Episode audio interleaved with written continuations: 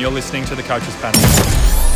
Hey, friends, you got MJ from the Coaches Panel. I hope you're well. And yeah, your fantasy footy season for 2023 let's be honest, it started and commenced the moment Geelong won the grand final. This is our first episode of the preseason, talking about everything you need to know heading into a brand new year. We'll talk about the positions, we'll talk about the fixture. These have all just come out within the past week.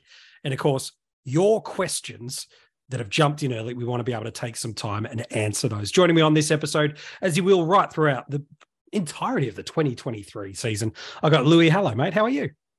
Good, mate. Feels like the first day of preseason today. I can smell the sunscreen, the sun's beaming. A uh, little bit nervous on what, what's going to transpire over the next couple of months and obviously the 2023 season. But uh, it's great to be sitting here recording with you once again, MJ.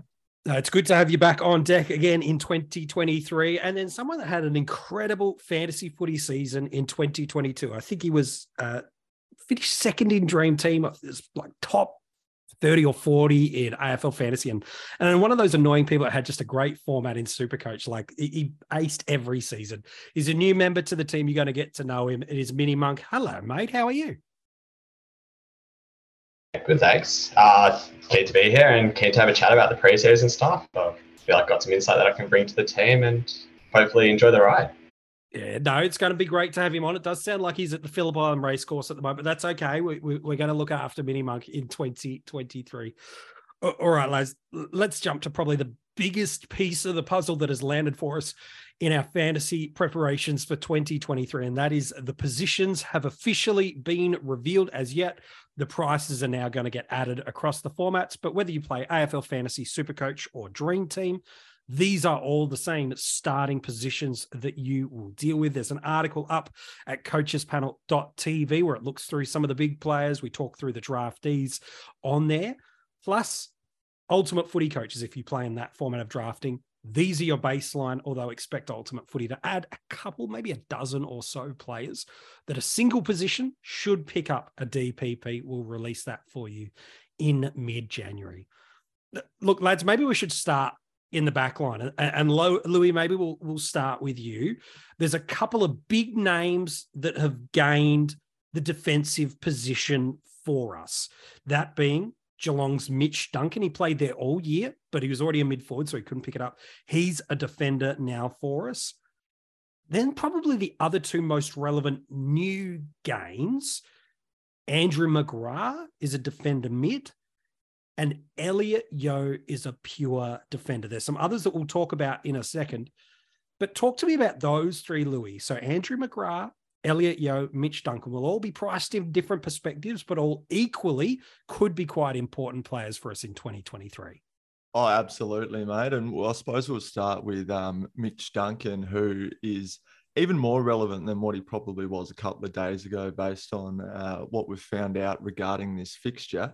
Mm. Uh, and it's certainly the buy the buy period in the middle of the year. Uh, he's he's a player that's always been super relevant across all the formats for what the best part of a decade now.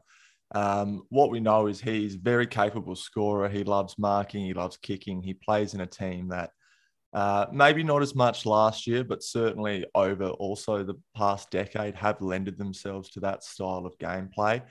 Um, the only thing that's ever really held him back in the past has been his ability to. Uh, well, he gets on the park, but yeah. he, he he's probably one of those players where we think he misses more games than what he does, but he is a player that does tend to miss them here and there, which can really hurt you. Um, but with his new added defender status uh, and with the bar being set for defenders at about sort of 90 to 95, where you're happy at D6, mm. um, there's no denying that Mitch Duncan's probably going to be um, one of the top couple of, of defenders that we're going to have this year and certainly worth um, tracking the preseason. Um, so this, that's probably enough on Mitch Duncan. We all not know what he's capable of. Totally. Um, Elliot is an interesting one. So we haven't had him as a defender for it's well, been a minute, best part of five years now, and that would have been back when he was averaging that 100, 105. Mm. Uh, in he's a player that has shown an ability to score in the past. Uh, we know what he's like with his kicking. Uh, he's not the best ball user, but he does love to throw it on the boot. And of course, Mm. he does love a hug and a tackle as well. So um, he's somebody I think we're going to be talking about uh, quite a bit this preseason. He comes in discounted, obviously, because he was injured uh, most of last year. And Yeah. let's be honest, he's probably been injured most of the last three years, which is That's why um, he is such an interesting pick because we know what he's capable of, but we know um, the downside of him as well. But with that defender status, um, super relevant for us. Uh, if he can stay on the park and he can show something um, in the preseason and have a midfield role, which you would suggest that he probably would, um, given that the Eagles midfield is starting to look a little bit thin. Mhm. Uh, he's a player that uh, we're going to have to watch super carefully. Uh, and and finally, so what was the um, Andrew last one there? McGrath. Andrew the third name you McGrath, yeah. So he's a little bit of a tease. He's always been a guy who has been able to put up big scores, but uh, come the end of the year, he always seems to average between sort of 80 and 90. And he can go on a nice six week stint, but then he can also let you down. But um, Andrew McGrath's probably a player who's never really settled in one position. The Bombers have Yeah, that's fair. from around year to year. Uh, and the early word this preseason is that he might be making a move to halfback, where we have seen players like Dyson Heppell be able to score um, really quite heavily and go on periods of scoring where they go 100 plus week after week. And uh, Andrew McGrath is a hard worker. He loves kick mark football, and Mm. uh, he is one of those players that will circle around for a one-two uh, when he can get it. So I think he's somebody who he comes in price at about 80 uh, from memory, MJ. yeah, an uh, AFL fantasy and dream team. Yep. He's definitely someone we're going to have to watch uh, whether or not he's playing that quarterback role because he's somebody who could have, you know, 10, 15, potentially even 20 points upside if he does have that permanent role, um, being the quarterback, halfback, maybe even taking kick ins potentially as well. being Yeah, that's true. uh, the young leader that he is at the Bombers. So um, he, he will be interesting and probably more so as well because he ha- does have that new coach this year too, and Brad Scott. So um, how he wants to deploy him and use him could really be uh, a big kick up the bum for Andrew McGrath's uh, fantasy prospects, and maybe he can break through from that 85 guy to to being a 95 plus guy. And, and I think if you are starting Andrew McGrath, that's got to be the narrative you hold yourself. Even though we've lost some really important names, and Mini Monk's going to talk through us through some of these guys that have lost defensive status and their potential relevance for us in 2023 in a minute. But that's got to be the narrative that despite what we've lost, we've still got some really top end defensive options. You really are expecting Andrew McGrath to pop. Otherwise, he's just going to float around and be I think that word tease is the nice terminology for him. Weeks, month, he might pop for you, and then others, you're like, man, I could have been better fielding a cow. So I think that's some good reflections from you, um, Mini Monk. Let's talk about a couple of the guys that have picked up, well, a new status because they've lost defensive eligibility. That predominant three that we're talking about is Lachie Whitfield, Jack Crisp, and Jayden Short. Now, all could regain defensive eligibility at various points of the year, heading into round 6, 12, and 18. But what's your take on the relevance of these three boys? And we'll come back to the defense in a second. But all these guys mid only, are these still guys we could consider in 2023? I think you have to really temper your expectations because if you if you're picking a defender who is only got mid status, they have to be able to be pushed. Have to be able to push that 100 to 105 marker through that first six weeks. Same. Otherwise, you're just giving away too much value. Um, and the one of those three that I think could push it if he moves back to the halfback role is is short. They brought Mm. in Taranto. They've brought in um, Hopper. Harryman, I think it was. Yeah, Hopper is Yeah. brought in as well. Hopper, Yeah. Hopper over the preseason. And so the, the talk from the Tigers is that he's going to move back to the halfback role. And we saw what he could do in the first six weeks of this year. He pushed 100 to 105. He was up at what D1, D2 with Sam Docherty. Yep. He could probably match that bar that you would need. I'm left. I'm less confident in players like Whitfield and, and Crisp being able to push that barrier. Uh, Whitfield, you've got the new coach. You don't know what role he's going to be playing. Could be coming off half forward and pushing into the midfield like he's done in the past. He could be stuck on a wing. Mm. And Crisp, there's just a lot of uncertainty going around with the the Pies system and whether he will stay inside mid or whether he'll go back to a rotation between halfback and, and midfielding. And he's also shown a bit more inconsistency compared to the other two. So yeah, of the three, I think Short is the one I would consider, but I think there'd have to be a lot of, I guess, science in order to pick him. Uh, he's not one yeah. that I would be putting into my early drafts.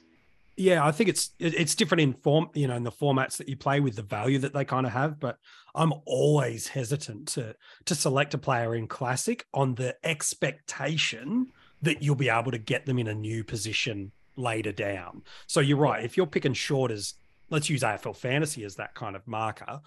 Okay, he's around that 1995 price range. Well, now you're selecting him alongside like a Caleb Serong type, um, where it's can he match it with Serong because they're at comparable prices and in similar zones. So even though you might get lucky and be able to flip him back after five or six weeks, the, the reality is you've got to be able to pick these guys in where they are, not where they might be. And so that becomes the initial starting squad challenge. Yeah, exactly, exactly. That being said, Short is probably the, the, the one of the three that is most likely to pick up the defender status mm-hmm. at round six if, if the narrative is holding true.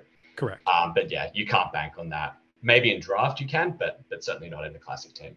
Yeah, definitely. Look, some other defenders that we've been able to retain either because they have just stayed on as defenders or um, they gained it during last year and have held it through. That being Brandon Ellis, Harry Himmelberg, Nick Daicos, Angus Brayshaw. We've also retained Dawson, Sinclair, Kitty Coleman, and Dan Rioli. Although of those four, they've all lost um, DPP. They're all just pure and single defenders. Dawson surprised me a little bit. I thought he might have defender mid through there. Of those names, Louis, there's a bunch of them there Ellis, Himmelberg, Daicos, Brayshaw, Dawson, Sinclair, Coleman, and Rioli.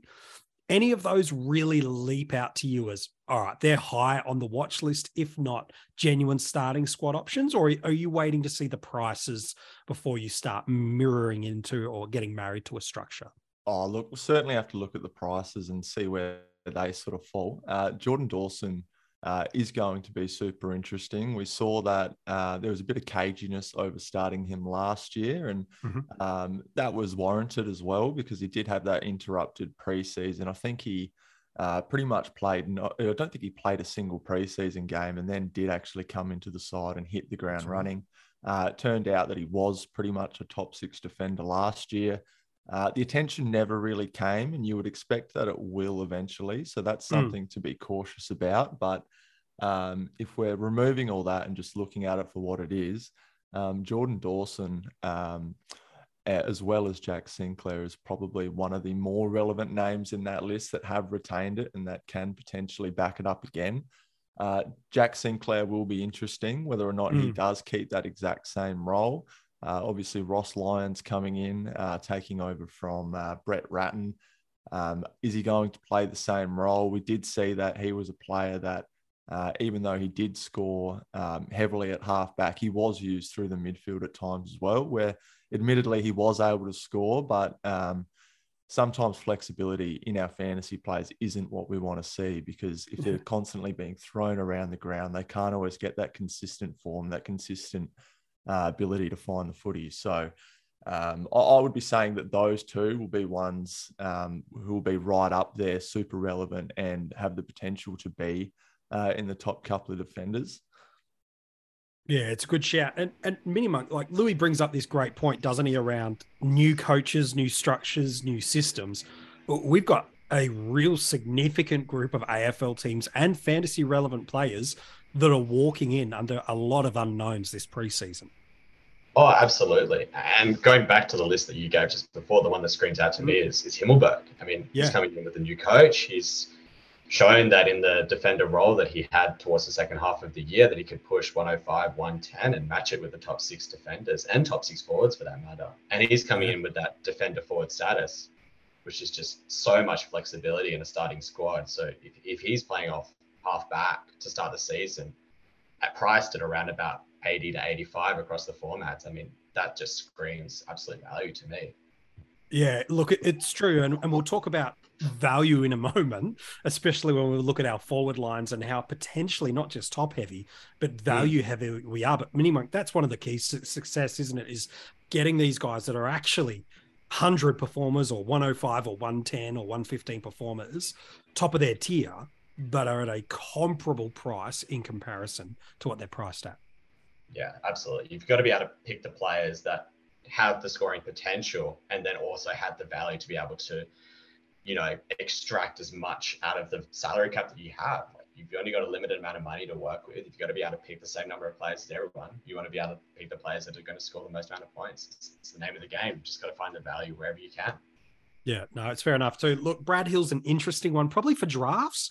Has that um, defender forward status that Mini Monk alluded to there for Himmelberg. If if Hill's up on the wing and at Fremantle, he probably had his best fantasy season at Fremantle on the wing. So that might be a, a little bit of a late slider to consider there. Jack Bowes, if you can crack that Geelong side as a defender, has certainly got history of being a fantasy performer. There's a bunch of other options there, but there's some of the names. Let's move into the midfield, Louis. And we've already talked about some midfielders that are now no longer defensive eligible in Crisp Short and Whitfield, but arguably, and Pendlebury's another one of those that that's lost that status. But Louis, there's some big forwards from last year that have lost some important forward status for us this year. That being Marcus Bontempelli, Bailey Smith, Luke Parker, Tom Liberatore. They all gained it during the year, while also ones we had to start Treloar, Will Brody, and Jordan De Goey that while the forwards aren't as bad as we thought they might be, that's still a lot of big names that have departed the forward lines, Louis, and are now midfield only. Yeah, it is. And it's what's interesting is four of those are actually dogs. So it goes to show hmm. um, mm. What a flexible team Bevo does like to run. Uh, so obviously Baz Bont, Libra and Treloar losing it isn't uh, isn't a massive surprise. I think Baz was extremely close, but mm you know, these are players who um, do play a lot of forward, they do play a lot of mid, and then all over the ground in general as well. So everything sort of gets watered down a little bit, which is why we are looking at them as pretty much pure mids now. Uh, Parker obviously loses that status. Um, he was pretty much a full time midfielder coming home last year. And Jordan De Goey, maybe a little bit surprising. Uh, it'll be interesting to see how relevant he is next year. Uh, there's constantly talk about what he's able to do, what he's capable to do, what position he's going to play. Uh, there has been some snags in the road, uh, not not yeah. just off the field, but in terms of just getting his body right and injuries and all that sort of stuff. Adapting to a new coach with Craig McRae last year.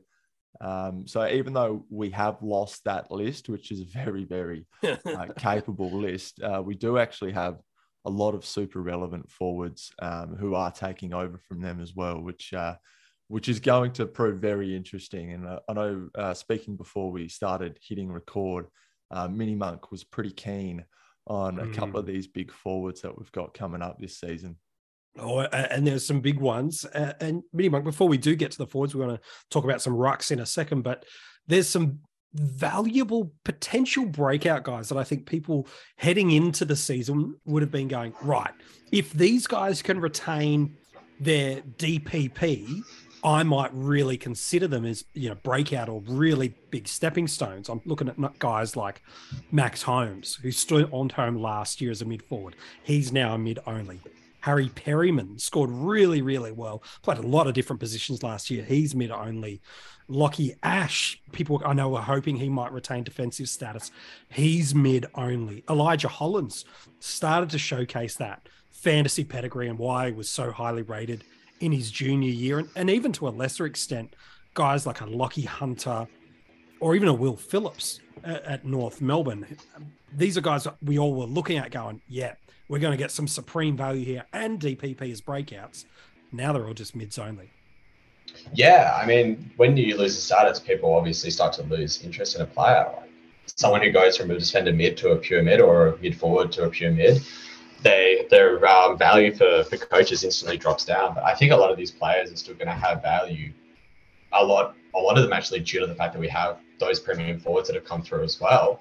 but just due to the fact that some of them are going to be priced so low that like Phillips is going to come in at or near a replacement price across the formats. Yeah. Lachie Hunter might be moving to a wing role with Melbourne, which could see him increase his scoring. Lachie Ash, with the departure of Taranto and, and Hopper, he might be set for more midfield time. I mean, we've got to be very cautious to just discount these players because they've lost DPP. They could still be extremely relevant players and, present, you know, big value for us in the midfield. I think sometimes it's a good thing too for a player to lose a status that, where they become instantly, uh, oh, how do I not pick them? To now it's like, well, now some yeah. craftier coaches it can pay off for us.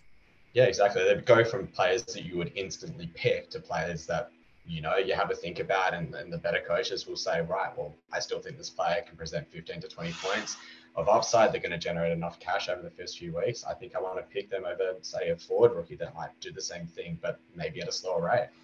Yeah, no, it's it's a good shout. Uh, I agree with that. In terms of like some of the rookies that you might be considering, no surprise, uh, Will Ashcroft is a midfielder only. It wouldn't shock me to see him pick up a, an eligibility of a position during the season, um, but he also might get squeezed out to wing. I'm sure we'll talk about him lots during the preseason, but fully expect him to have the same level of hype and expectation that people did around Nick Daicos in 2022. It, it almost feels like this foregone conclusion that he holds that. Humphrey and Philippou both having mid forward is very, very, um, very interesting for coaches um, to consider. And the full list of the AFL draft, we've listed them for you at coachespanel.tv. So if you're not sure uh, where your player that got from your club uh, picked up a position, we've listed for you at coachespanel.tv.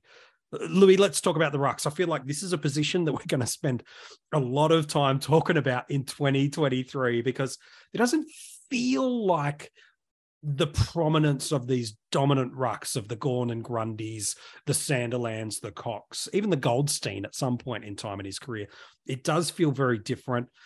Probably the biggest note that's worth talking about is one guy that people thought might not hold ruck forward status in Darcy Cameron has, and someone that people thought would hold ruck forward status in Rowan Marshall hasn't. He's just a ruck only, as is Tim English it's going to be fascinating to see what coaches do in their starting squads with this ruck line this year, isn't it?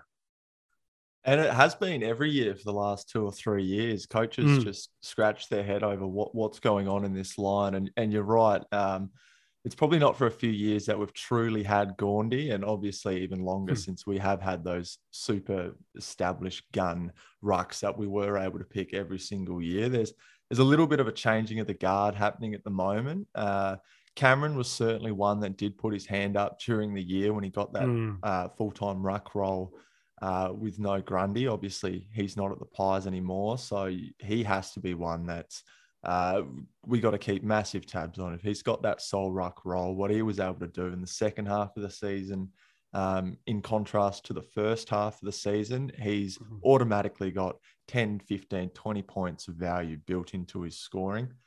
Uh, so he's someone that, in an area of uncertainty, that we certainly have to keep an eye on. Uh, Rowan Marshall is interesting. I think mm. um, certainly prior to the uh, Max King news, was probably injury, a player yeah. that um, most coaches, or certainly a lot of coaches, would have had penciled in in their ruck lines already, just based mm. on what he has been able to do when he has had a solo ruck role. Uh, obviously, with retired uh, with Ryder retiring uh, in the off season, he's just shot into relevance. And mm. who knows, Max King might not even affect that, and he may sure. still play that full time ruck role. So he's another we'll have to keep a massive eye on. English, obviously, we saw uh, what he was able to do. Uh, did start to taper off in the back end of the season. Uh, whether or not that was because his body was just letting him down a little bit. I know he did have a bit of a bit of a niggle at times, uh, but he's someone who's probably um, putting his hand up the most to say, hey, uh, I could be the next 105, 110 ruckman that you can rely on every single week. Uh, and then going back from that, you do have your usual suspects like your Reilly O'Briens, your your Todd Goldsteins, your Jarrod yeah. Witts that uh, even though they aren't attractive fantasy players, they certainly have sort of carved out um, a niche sort of area in that sure. ruck role where they are super reliable for a certain score and in the Mhm. right conditions can pop one. But um, obviously, they're probably not the guys that you want to be relying on week to week. So the the ruck line is going to be once again probably one of the more interesting lines that we discuss this preseason and probably one of the more interesting lines that we have to manage throughout this season. And uh, obviously, Gawn and Grundy playing together is uh, a big part of that because we just don't know um, what's going to transpire from that. Does Gawn play, uh, you know, the 70 30 split with Grundy? Probably not. Yeah. But it's hard to say as well. We don't know if uh, Grundy's going to take the ruck reins, and he does have value at 94, priced at 94. Um, but if he's going to be playing, you know, 50% forward, 50% ruck, where does that lie? New team as well. Uh, there's always that cohesion that some players seem to lack when they do come into a side for their first season. So, um, yeah, there's, there's a lot to play out there. yeah, it's a good shout. Go, Mini. Yeah, I was just thinking that it might not be that Ruckman are going to increase in their scoring, but some of them might come down, and that might change the perceptions of value. Like you got Gawn, who was the highest averaging ruck last year, now going to be sharing with Grundy. Could that knock him down a bit? English relatively unaffected. And then there's a big bunch of ruckman. You've got Reilly O'Brien, you've got Brodie Grundy, Rowan Marshall, Jarrod Witts. They're all in a relatively similar tier to each other. It might just be Hmm. picking which ruckmen aren't going to decrease in their output and, and actually may able to kind of maintain value and still stay a premium as opposed to which are going to break out and gain 10 to 15 points in their scoring from the previous year. Yeah, and and it's all about then looking for the value in it too. So we'll talk about the forward lines in in a moment. Potentially, you might go real heavy because of the top line forward options that you've got to go. You know what? There is no obvious ruckman that I feel confident in that are, are worth spending big dollars on.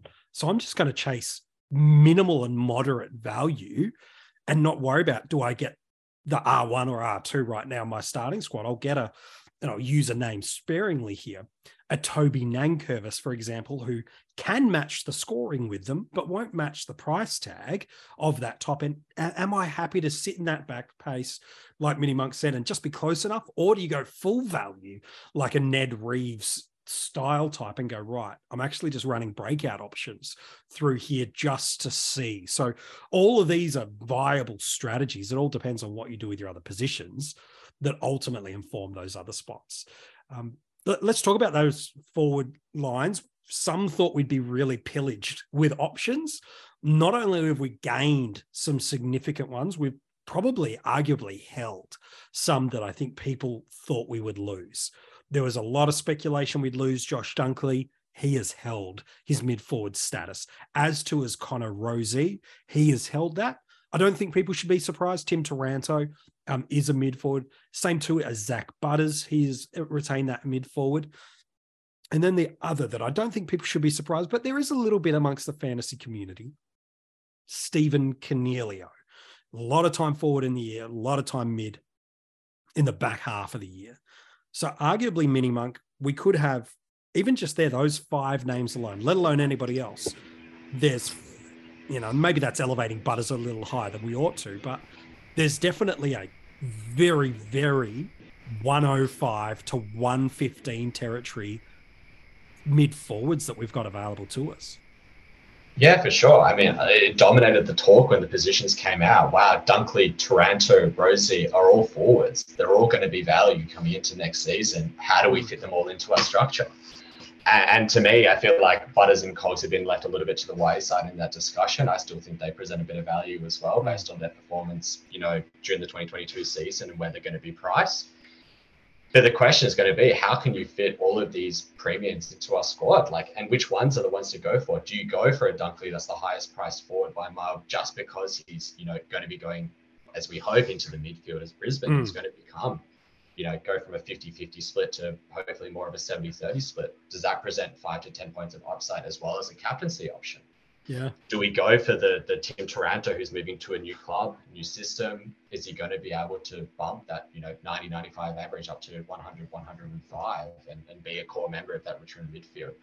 Or do we go with Rozee, who showed it in the second half of the season, where he was constantly pushing that 100 marker and, and comes in significantly discounted on that? And then where does that fit in terms of the balance of your starting squad as well? That's Is right. there a structure that, that works for you where you go, right, I need to have all three of those as premium forwards and I'm running three rookies? Or are those are there some mid prices in the forward line that, that you need to start and you need to try and squeeze your rookies in elsewhere? Is it a year where you start, you know, DPP mid mid forward rookies in your midfield in order to maximize on the number of mid prices and premiums that you can stack in your forward line to start the season?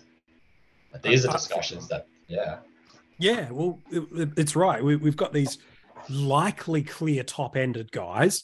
Then we've got some uncertainty in the ruck division. Uh, you look at the backs and you go, yeah, man, I feel like there's four or five that should be right up there. And then, well, I don't know. And then there's always some kind of burn and churn over in our top 10 midfielders that roll through there. So, Mini Monk, I can see some really different structures this year because of how heavy handed we are in our forward premiums. Yeah, and, and I mean, the argument can be, right, do I need to start one of them? Do I need to start two of them? Or do I need to start all three? And, or do I need to start four even? Which it Yeah. can be very out there, but how do you compromise that in your structure? Do you have to take an extra midfield premium out? Or do you have to run a mid-pricer and a rookie in your ruck line if that forms out? I mean, if this is going to really dictate a lot of the preseason tinkering that, that coaches are going to do for their teams because it's going to be a question of which ones of these do I want to start in the preseason or in the season, and how do I adjust my squad in order to be able to fit the ones that I want into it? Mm, no, it's a good shout. And again, knowing full well, there'll be at least one or two very relevant options that pop through during the year. I I think Louis touched on it before around the rucks. What happens if Max Gawn picks up forward status, and especially in super coach format, with his hitouts to advantage and his ability to impact the game? What could that do to change the game up? We listed seven or eight names that Bailey Smith was close that Bont has always been around the marker of being a mid forward. Christian Petracca is another that has always been speculated to be there and thereabouts. So, what you don't want to do is go so deep into a format that you're like, man, I've got no room for the likely value gains that pop during the year. So, it'll be fascinating to see. And, and Louis, before we, I'll come back to Mini Monk to talk about two very value options across the formats I'm, I'm keen to look at. What does it mean, Louis, for, for these names that I think would have been around the marker had we not got Rozee, had Dunkley, had Coniglio, had Taranto, had Butters, all not held it, even if we'd only had one or two. These are some names that probably would have been in people's premium view. Are they now drifting away that are still valuable and relevant? I'm specifically thinking of Dylan Moore, Isaac Heaney, Errol Gulden as a potential breakout, and even to a lesser extent, maybe more super coach potentially in Shai Bolton. All these guys that were being looked at a week or two ago and uh, have very quickly, Louis, moved into the background. Yeah, these guys have drifted out uh, with the new DPP additions, uh, and they they were guys that we were speaking about because in years previous, uh, the forward lines, uh, even though they've been pretty good to us, there has been an Mm. element of having to pick that breakout candidate. So last year, a lot of people jumped on a Butters to start, for example, and Yeah. it was more of a this guy's shown a bit. Let's see if he can improve five, 10 points, and then it'll be a good pick. Um, that's what we're probably were thinking anyway a couple of weeks ago with Bolton, Heaney, if he gets more mid time, certainly a more um, if Hmm. he is going to have that role. Gulden, obviously, breakout candidate if he can jump from there. Um, they're still super relevant. And if you were keen on these guys before, there's no reason why you shouldn't be now. So if you thought a Moore can jump up 10 points based on his average, then no worries, back yourself in. But um, the the harsh reality of it, I suppose, is that these guys with Taranto, Cogs, Rozee, Hmm. Dunkley, um, uh, almost well, they're not locks, they're far from it, but they're there's such an obvious pick for uh, players that you'd be confident in saying, okay, I think this this player is going to finish top six in their line.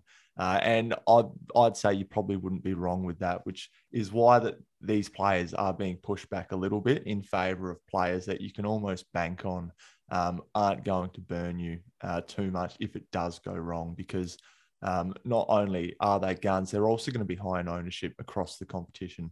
Whereas Yeah, somebody that- like a, a Moore, Heaney, certainly a Gulden and probably Bolton as well, um, they're going to be in those low percentages of ownership where they can burn you uh, if they go wrong. And but on the flip side, they can actually catapult you right up into contention real early on in the season if they do pop, uh, because people are obviously going to be making other changes across their ground with be it rookies or injuries or made a mistake here.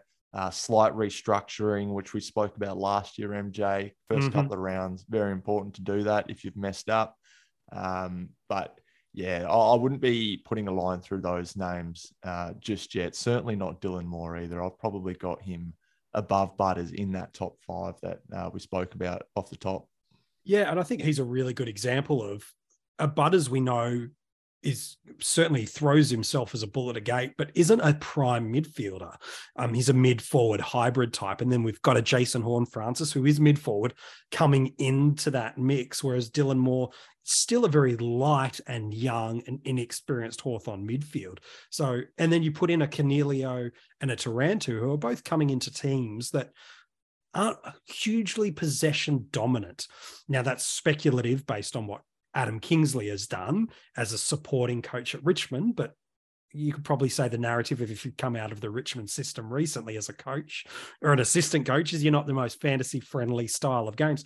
So that would be the way you kind of talk yourself into a Dylan Moore, isn't it? You go, Taranto should still be good, but he might not be a 115, 110 guy. He might just be a 100 guy. Coniglio, he might still be good, but he might be a 95 to 100 guy, not a 105, 110 guy. Whereas I think Moore could be a 105 guy based on the mid. So it, you're right. You don't just want to throw the baby out with the bathwater. But again, back to Mini Monk's point, this opens up now guys that might have been obvious to pick. Well, now it might just be a bit more of an astute coach being able to get the benefits of them. Um, talk to me about two guys, Mini Monk, that have both gained forward status. One, I reckon, caught people off guard in Ben Cunnington. The other, I don't think, surprised too many, and that is Nat Fyfe both will be significantly discounted in Supercoach and Dream Team coming off minimal games last year. They'll have a little bit of value in AFL fantasy, but given they give the discount to the highest average of the past two years, they won't be really as valuable options as they could. You throw in these two guys, especially in Supercoach and Dream Team, that almost feel like they pick themselves if they get through the preseason unfit and it just makes that forward line selection dilemma even more appetizing. Oh, it absolutely does. I mean, these are two players that have shown that they can pop a 9,500, potentially even 105 season if they're in the midfield the entire time and they're fit throughout the entire season. Uh, I think for both, there's there's going to be um, interest in their roles through the preseason. I mean, what's going to happen at North with Cunnington? Uh, you know, is he actually going to go in the midfield, or are they're going to try and develop youth and rebuild that side? And then in Fremantle, is Fyfe going to be the one who goes into the midfield, or is he going to be, you know, a split 30% midfield, 70% role where he, he pushes off half forward and comes in and chops out every now and then in the midfield? Uh, I mean, they're both preseason watches. They're both players that we should strongly be considering if they, they get through the preseason unscathed, especially in Supercoach and Dream Team. And I think the other one that should be thrown into that mix, even though he, he didn't pick up forward status this year, he, he had it from last year, is, is Tarryn Thomas. I mean, he's yeah. coming in at a comparable price to those two and he's going to have the same question marks about him at the North Melbourne um, at the club in the midfield. Like, what's going to happen in that midfield mix is, is probably one of the biggest watches in the preseason for mine because yeah. you've got rookies, you've got mid prices, and you've got premiums across, you know, both your midfield and your forward line. And picking the right one that pops in that North Melbourne mid might be, you know, an easy way to, to a good rank early on in the season and potentially set you up for the rest of the year. Yeah, it's a really good shout. I, I, like that. Some other names that have either gained or or retained forward status. Tarryn Thomas has already been alluded to. Tom Powell, um, another one that you could probably throw into that list that Mini Monk has alluded to there. He's a mid forward for us. Dustin Martin, the ever forward mid option. Luke Jackson at uh, Fremantle is a ruck forward. Ben Long picked up forward status, but uh, I'm not super keen, or nor am I advocating for him. Patrick Lipinski and Jade Gresham, probably for draft formats, are some names that are through there. And, and then Louis, um, there's a, a new recruit to the club that you go to, uh, the hyphen JHF. I'm keen on your take on him. I, I think a lot of people outside of South Australia are probably just going to forget him because of the value options that Mini Monks just alluded to, the top ended premiums that are there. Second year breakouts don't happen often. But what's your take on a second year breakout for Jason Horne-Francis, Louis? Oh, look, uh, potentially it's there. I mean, he was a player as an under 18 year old, was able to come into a men's competition at SANFL level. Uh, and let's be frank, he, he dominated. Uh, he was well and mm. truly able to take it up to those bigger bodies, older players, uh, and show them a thing or two. And we saw glimpses of that last year at North Melbourne, albeit uh, pretty briefly. And uh, there were probably reasons surrounding why maybe he wasn't able to reach his potential there sure. in his first year, or what we expected anyway. Um, he comes to Port this year, uh, and he's somebody who will be out there trying to prove people wrong. I mean, he's been uh, raked over the coals, so to speak, in terms of uh, attitude, ability, and I think he'll be coming out to to prove a point. Uh, so he's someone you really need to keep an eye on. That being said, uh, he is coming to a team that uh, does have a pretty strong established midfield. Obviously, the Brownlow medalist uh, from 2022, 2021, uh, mm-hmm. Ollie Wines, Connor Rozee is well and truly put his hand up um, as one of the top midfielders at Port. Uh, Willem Drew always seems to be in that rotation. Plus, your older heads like a, mm. a Travis Boak. Um, look, he's someone who, if he gets injected into that midfield right away, could be somebody that does catch you off guard and does pop. Uh, personally, I think he'll be um, he'll be a bit of a slower one to start. He might be pushed into a half forward flank slash mm-hmm. wing sort of role um, just to find his feet and get started. But he's a player that I wouldn't be surprised at all. Um, most likely in the second half of the year, uh, if he can push his numbers up 90, 95, 100, which is where we start talking about him as being potentially a top six forward. Um, well, maybe not this year based on the the pedigree that we do have, but somebody sure. who um, wouldn't be a bad pick by any means and could certainly be somebody that does slide in your drafts um, that Definitely. you can pick up and be super reliable player for you.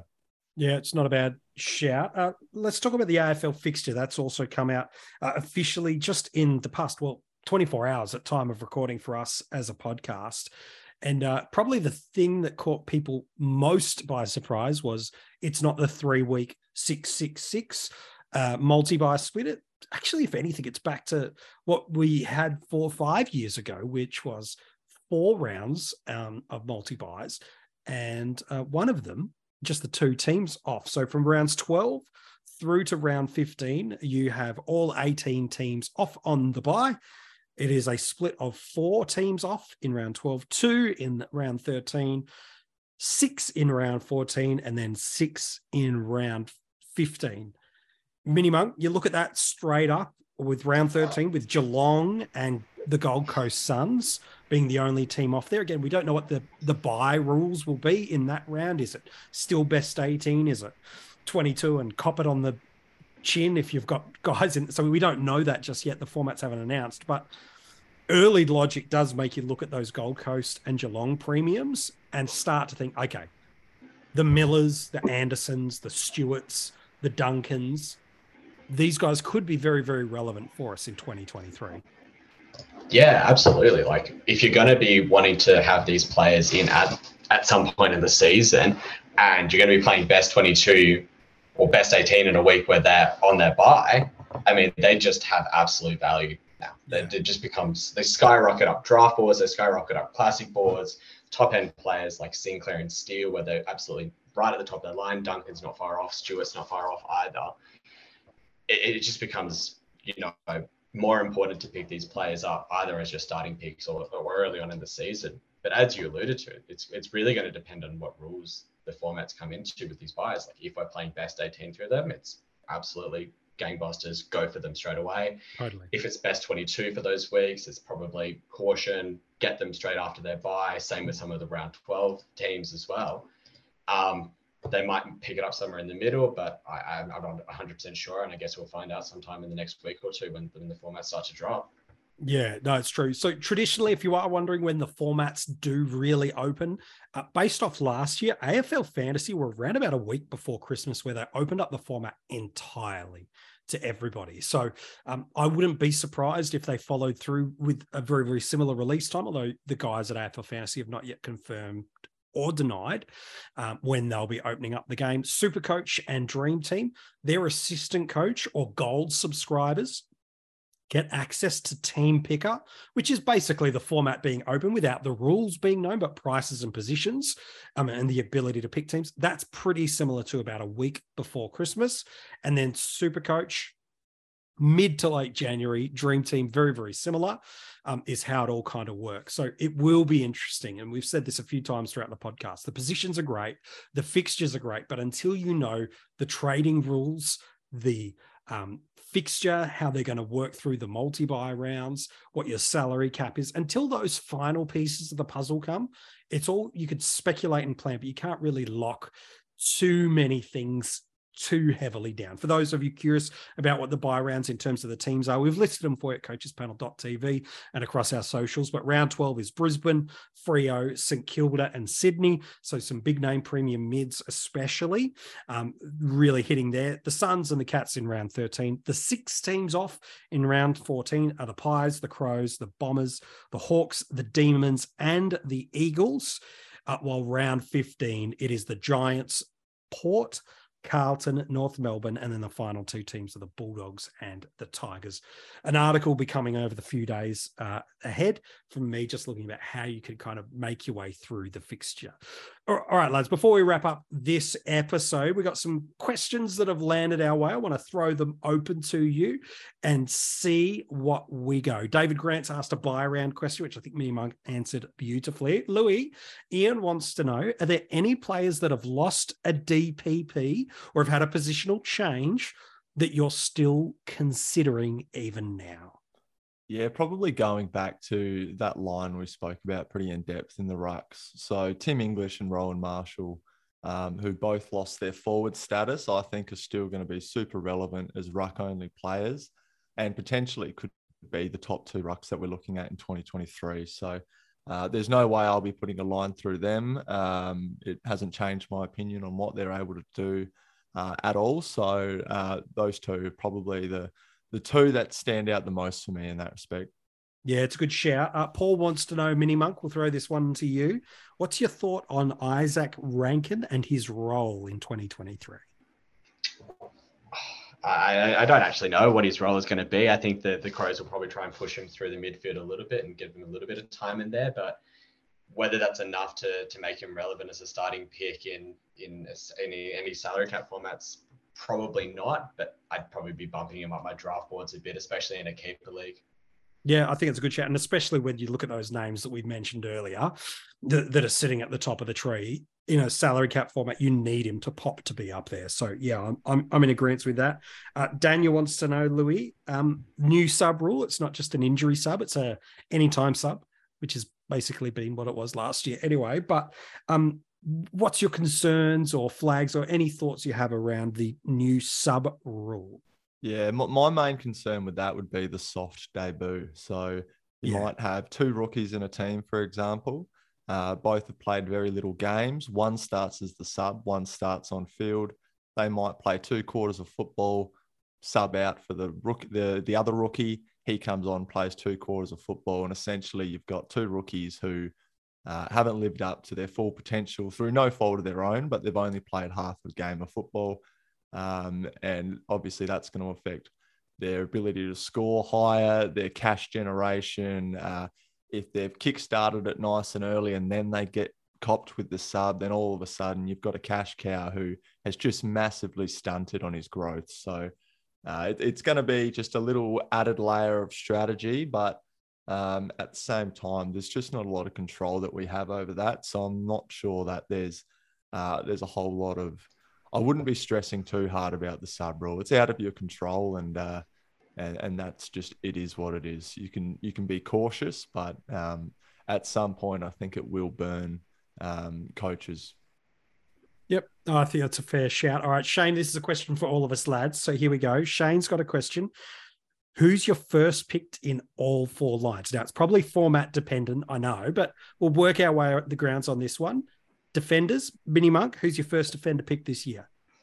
Uh, I've been leaning to it basically since the end of the 2022 season. It's probably Hayden Young. Nice. Uh, Louis, first defender picked? Uh, probably a couple of the rookies. I think uh, they're a bit of a slam dunk with Campbell Chesser and Darcy Wilmot. Should get games nice and early. So, bit Yeah, of a Chess for me. that one, but No, no, I didn't say give us, you know, your secret sauce. I just said first pick. So I- I'm with you. Chess's first pick for me in the back line this year. Mids, Mini Monk, who's your first mid pick this year? I don't think it could be anyone other than Ashcroft. Yeah, it's hard to go past that one, isn't it? All right, Louis, you can't take the easy option, mate. You got to give us something now, man. yeah, okay. Um, look, I, I think Tom Mitchell is going to present a lot of value. Uh, Okay. leaving Hawthorn where he was only attending about 40 to 50% CBAs. He's usually a higher guy than that. And I think Collingwood will play him, you know, upwards of 75, 80% in the midfield. And we know what he's capable of. So I think he's someone who's got a lot of upside in him. Yeah, nice. The the two words of value and Macrae have not been put alongside each other for a very long time. But for me, he's my first pick midfielder in 2023. Uh Rucks. Oh, this could be painful, lads. Uh who have you got mini as your first pick, Uh, Rucks? It, it's a very tricky one for the ruck line to, to, to pick a first pick, especially because you're only you know picking three ruckmen. Um, Totally. But it probably would be Darcy Cameron, especially after the Rowan Marshall news. I think he presents 10 to 12 points of upside, and I think some of the top enders come back a bit. So I think he's probably one I'd be going for. Yep, nice, Louis, for you. Yeah, also big on Cameron, but um, I've, I've got Tim English just ahead of him. I think he can be a number one guy. You think he'll be the number one? Oh, you, s- I could be. I thought you said he will, he will be the number one guy. I was like, oh, that's good. But no.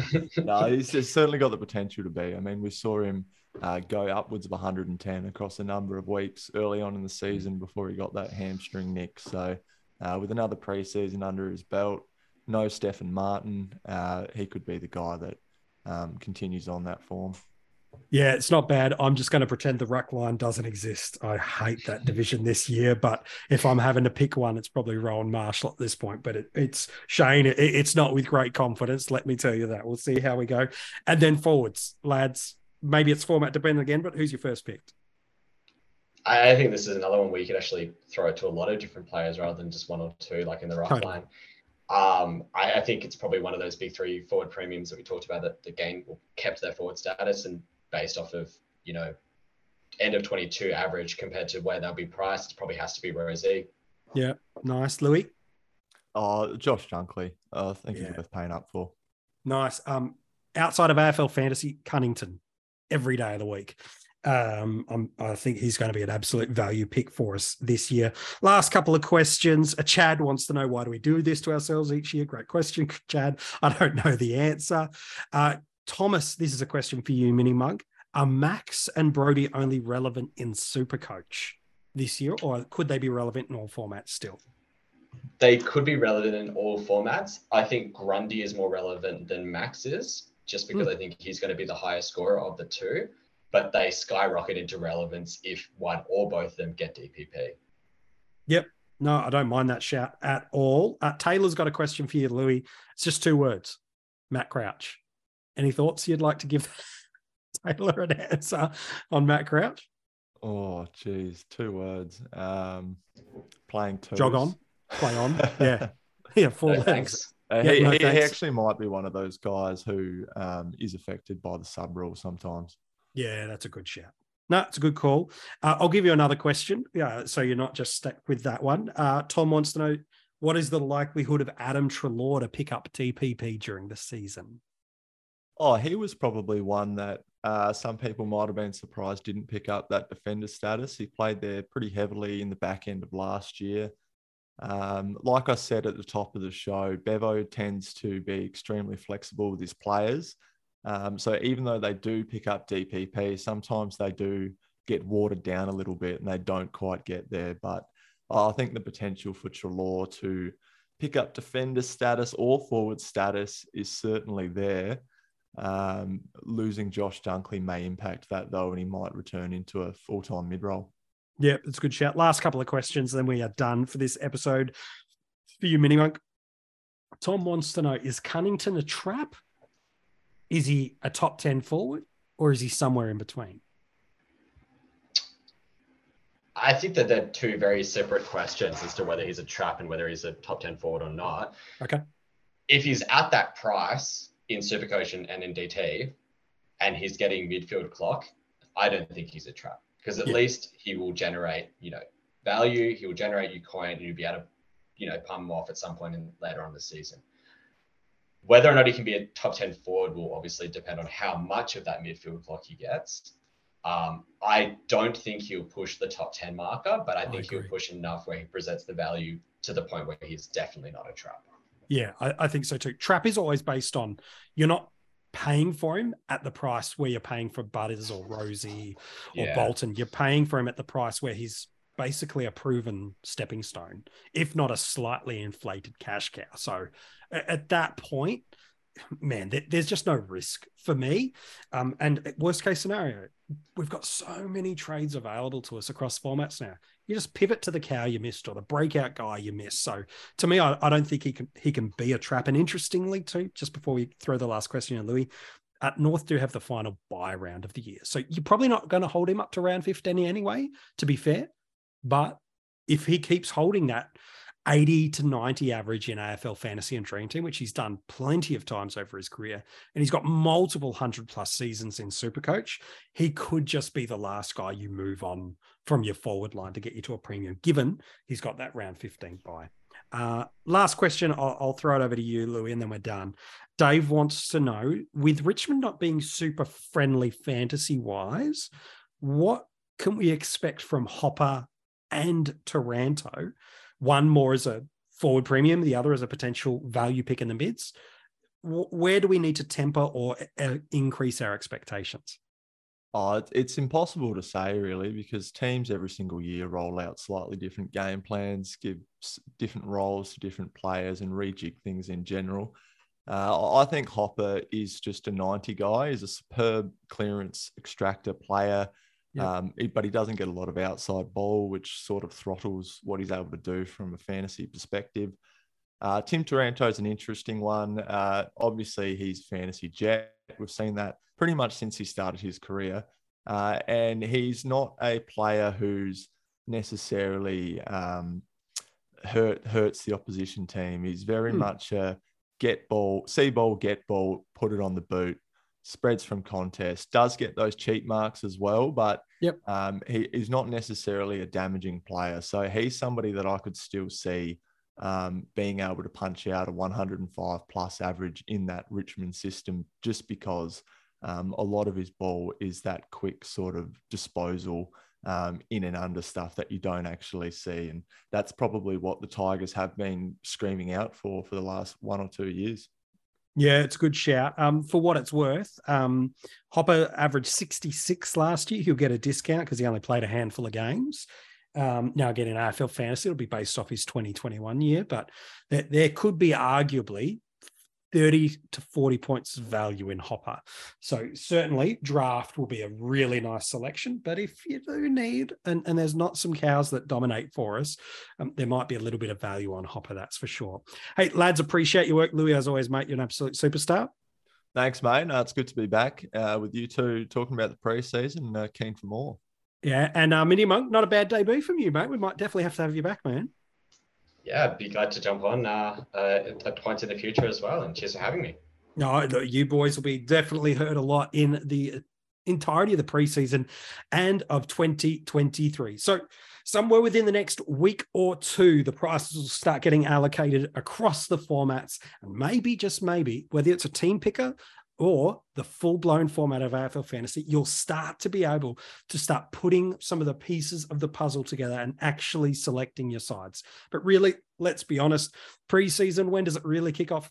January 1. That is where the annual 50 most relevant gets underway. There'll be an article every single day that we will drop at coachespanel.tv and a accompanying podcast alongside it, where I'll be talking you through who I believe are the most relevant players for Supercoach, Dream Team, and AFL Fantasy in 2023. You'll be joined by multiple members of the coaches panel and a ton of our friends from the fantasy footy community that are content creators in different fantasy football communities as well. So, January 1, the podcast and the articles drop. However, if you become a Patreon for just a couple of bucks a month from our breakout tier and above, you get the podcast a day ahead. So if you've ever wanted to be ahead of the pack, or if you've ever wanted to be ahead of learning something ahead of anybody else, we give you that option for just a couple of bucks a month. Not only is there a bunch of other rewards and content, it certainly helps us out. So join that Patreon supporter group. All the links are in the uh, details section of this podcast. But good luck, my friends. The preseason of 2023 is well and truly under the way. And we are so excited for January 1, where we are talking with you every single day.